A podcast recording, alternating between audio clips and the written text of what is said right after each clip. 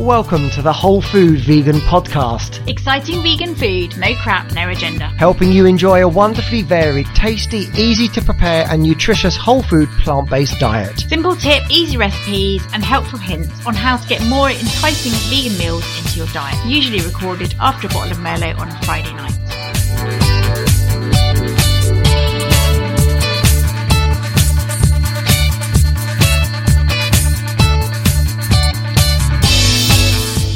Hello, and welcome to another edition of the Whole Food Vegan Podcast. I'm Mark, Hello, I'm Sue. and it's wonderful to welcome you to Series 2, where we're going to have a. Yeah, it's good, isn't it? we're going to have a slightly different format. And the in series two, we are going to have a topic of the week, and each week we're going to be talking about different things related to different foods. So we might have a single ingredient, and we'll talk about lots of recipes that we do with that single ingredient. It may be a particular style of cooking. It may be a particular meal of the day. So um, we will also be having on the menu. So, as you know, we like to cook seasonally, and the way we cook will change throughout the year. So, I think it's important we'll keep on the menu going. And it's basically still the same audience that we're aiming out there for. Uh, so it's still people who are just interested in getting more veg in their diet. It's still not political. We still don't have any crap on the agenda. We're not here to try and sell you a lifestyle. It's just people who want to know more about food. It happens to be vegan and they just want to get more veg in their diet in lots of more interesting ways. And it's all based on what we cook and how we cook. Yeah. So that's the same. So a couple of interesting little articles we've noticed this week in the media. Um, there was a local pub near to us, the Thimble Inn uh, in Dorchester, and they actually put on a plant night uh, where they actually did all the food was based on plants. It was all completely plant-based menu. I think it was a five-course sharing menu, and it was really reasonable price. We didn't actually go for various reasons, but we saw it advertised, and they had such a successful sellout, and it was such a success that they actually have decided already they're going to put on another one later in the year. So that's really good news, and that led to us looking at something else, which happened in Wales. Do you want to talk about? that? And that was the Queen Inn in South Wales that um, went or vegan or plant based for January, therefore veganuary. Yep. And it was such a success they decided to switch to a vegan pub. Yeah, I mean, it's not even the end of January yet. So it's just amazing that already they've had such a massive audience that they've decided permanently to change their menu to 100% vegan, which I think is just fantastic. And we're going to put links to those both those places in the show notes. Mm. If you know of other places that have done similar things, let us know. Let us know in the comments of this podcast, Mm. and we can then talk about those places that you know in future podcasts, and we'll put a link to those places to, to share them and, and get more Mm. publicity for them. Yeah, definitely. So if you're doing veganuary, let us know how you're getting on. I know a lot of people are. Um, good luck to you if you're doing dry January. That's a completely different. That's a whole different ballgame. yeah, and doing your tax return, as someone we know said. So anyway, let's move on to what we've had on the menu ourselves this week. So we had a friend over for dinner, and one of the things we cooked, which is a really good dish for entertaining, is the meze cake. So this is like a Mediterranean meze. If you can imagine all the different um, aspects of a meze meal, you might have lots of different sharers, lots of starters, lots of small dishes that are shared. But they actually, this is a BOSH recipe, and they actually make this into a kind of cake in a tin and bake it in layers. So based on their recipe, we didn't follow it exactly. Do we ever? No.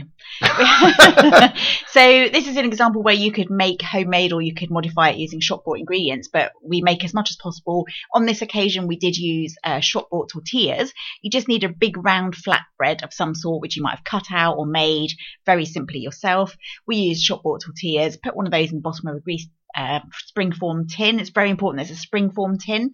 Then you line up with all these different roasted vegetables in layers, layers of olive tapenade, um, layers of hummus, layers of all sorts of different amazing things like baba ganoush. Um, you can use artichokes, roasted red peppers, sun-dried tomatoes. But the main ingredient is the roasted veg. Put it all in layers, layer it up, layer after layer, finishing on the top with a layer of uh, hummus. So, uh, sorry, no, that's wrong. A layer of falafel mix, bake it in the oven. When it comes out of the oven, then put the hummus on the top as the last thing.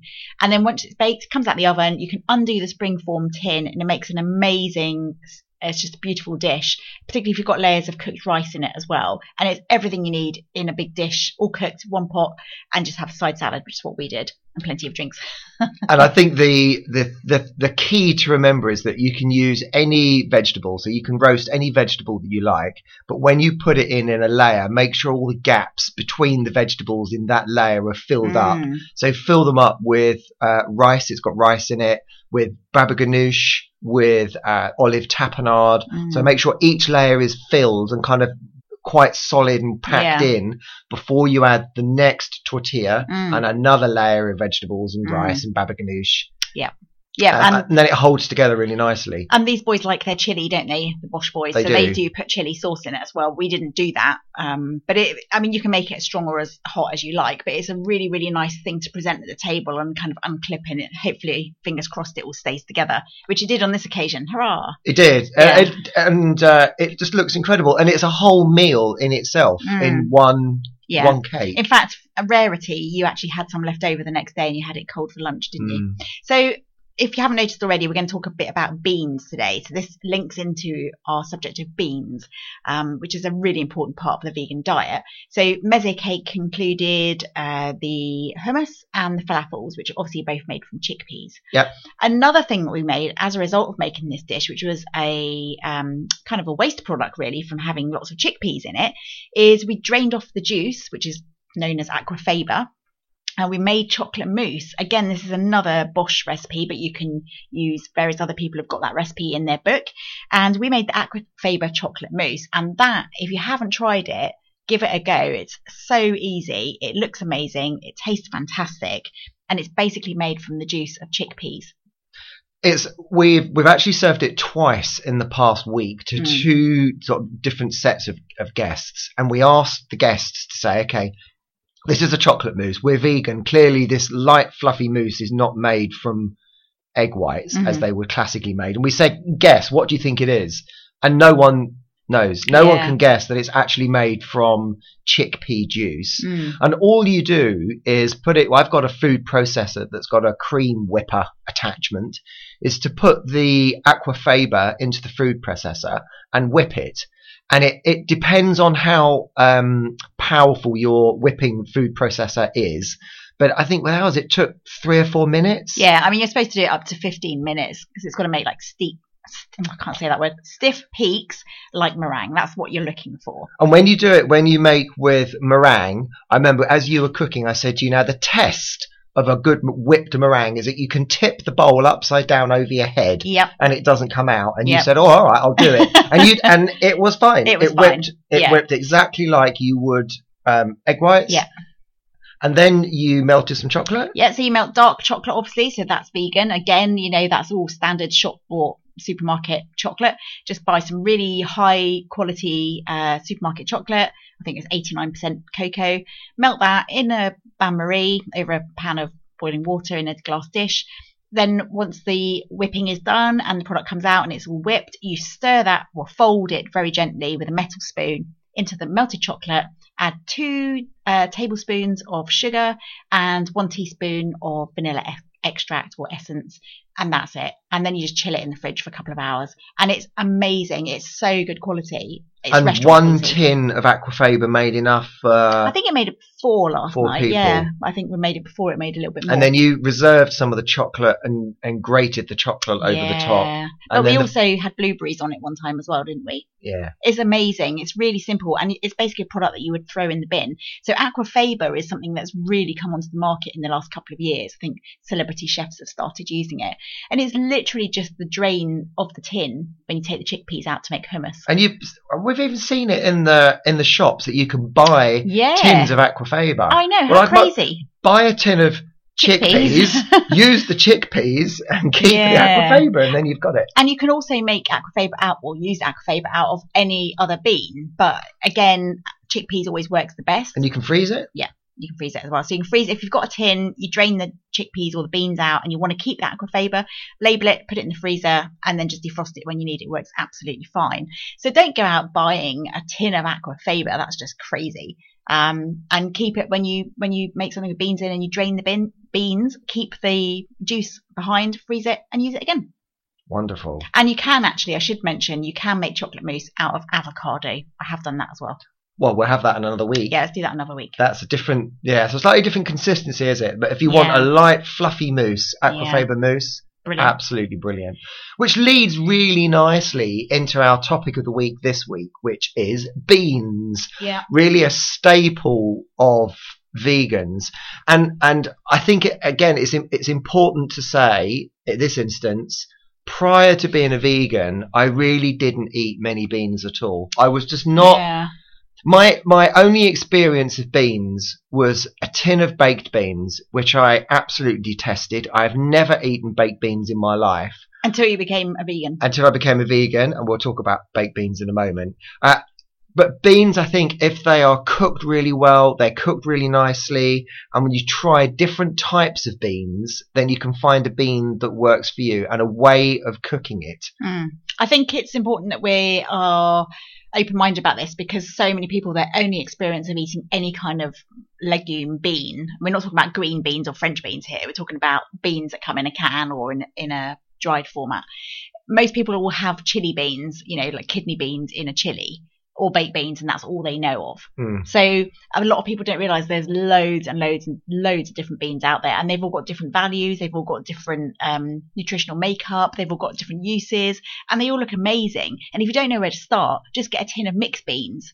That's a good starting point. Mm. And definitely chickpeas. You've got to always have chickpeas as a store cupboard staple. So I usually keep chickpeas in store, uh, haricot beans, so that we can make baked beans, and we're Yeah. going to give you a recipe for baked beans in a moment. Uh, black beans can be really good for making burgers. Uh, yeah, for Chinese black bean Mm, sauce. We give mm. you a recipe for, for for those in a minute. Mm. But let's so you can buy them as tins, or you can buy them dried. And for people that don't know what the difference is, basically, when you buy them dried, they come in a bigger volume of like a bag of dried beans. And the idea is that you have to process them to make them similar to the way that you'd get them in a tin. So when you get them in a tin, they're already cooked and they're ready to go. You can eat them raw or you can cook them. When you buy the dried beans, it's a bit like lentils. You don't eat them raw, you have to cook them. And that can take various amounts of time. You soak them and then basically cook them. If you've got a pressure cooker, that's a really good way of doing it much quicker. Um, and you can soak them overnight sometimes to make the cooking time a little bit less. But for most people, it's just too much faffage. They just can't be bothered. I can't, certainly. I don't do it. No, I don't. I use tinned beans. Yeah, it just you know it's an economy thing as well. Some people just like to do it, and some people they just buy it in bulk cheaper like that. But you know there are so many different beans out there to try. You've got butter beans. I love. You don't like butter beans, but Not I so actually much. really like the texture of them. Red kidney beans, obviously. You've got pinto beans, all the different types of beans. Just go and have a look in the health food shop at different types that you can buy. And one of the reasons I like so black beans are one of my my favourite, and one of the reasons I try to have at least some beans in my diet every single day is for protein. Yeah. So beans, are, uh, uh, black beans are eight grams of protein per hundred grams. Uh, so if you have half a tin, you've got 16 grams of protein going on. Yeah. Whereas if you look at the amount of protein in haricot beans, they've got 6.6. And if you look at the amount of protein in chickpeas, they've got 7.2. So they're roughly the same, all but there the is a same. variation. And again, it's another reason to get uh, mixed beans and try mixed beans and things because particularly with the darker beans, they have a lot more antioxidants naturally in them. So they've got different nutritional values, but also the consistency is very different. So black beans in the Chinese sauce that we make with black beans is amazing, and you can mash them a little bit to make them sort of semi-solid. Whereas some beans, like uh, pinto beans, for example, they're quite solid and they maintain their shape, like chickpeas do, unless you whiz them in the whizzer. So we've already done a recipe for uh, the black bean sauce. So uh, I will put a link back to our previous podcast for black bean sauce. I We- think we did for baked beans as well, didn't we? Talk about baked I beans. I think we did as well. breakfast? So there will be a baked beans recipe. So Mhm. have a look at that. I'll put that in the show notes. So what's interesting about beans is that they can be made into chocolate mousse, which we've said Mm. from the Aquafaba. Uh, we've got um, sort of breakfast baked beans. We've Yep. got Chinese with black bean sauce Mm. and then they can also be eaten cold.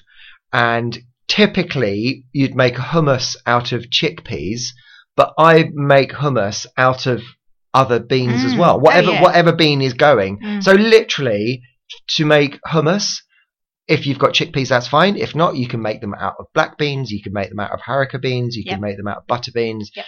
Um, drain the tin, uh, rinse it through. Keep the aquafaba so you can make a chocolate mousse because you've got to make a chocolate mousse. Uh, chuck the tin uh, of beans into a food processor.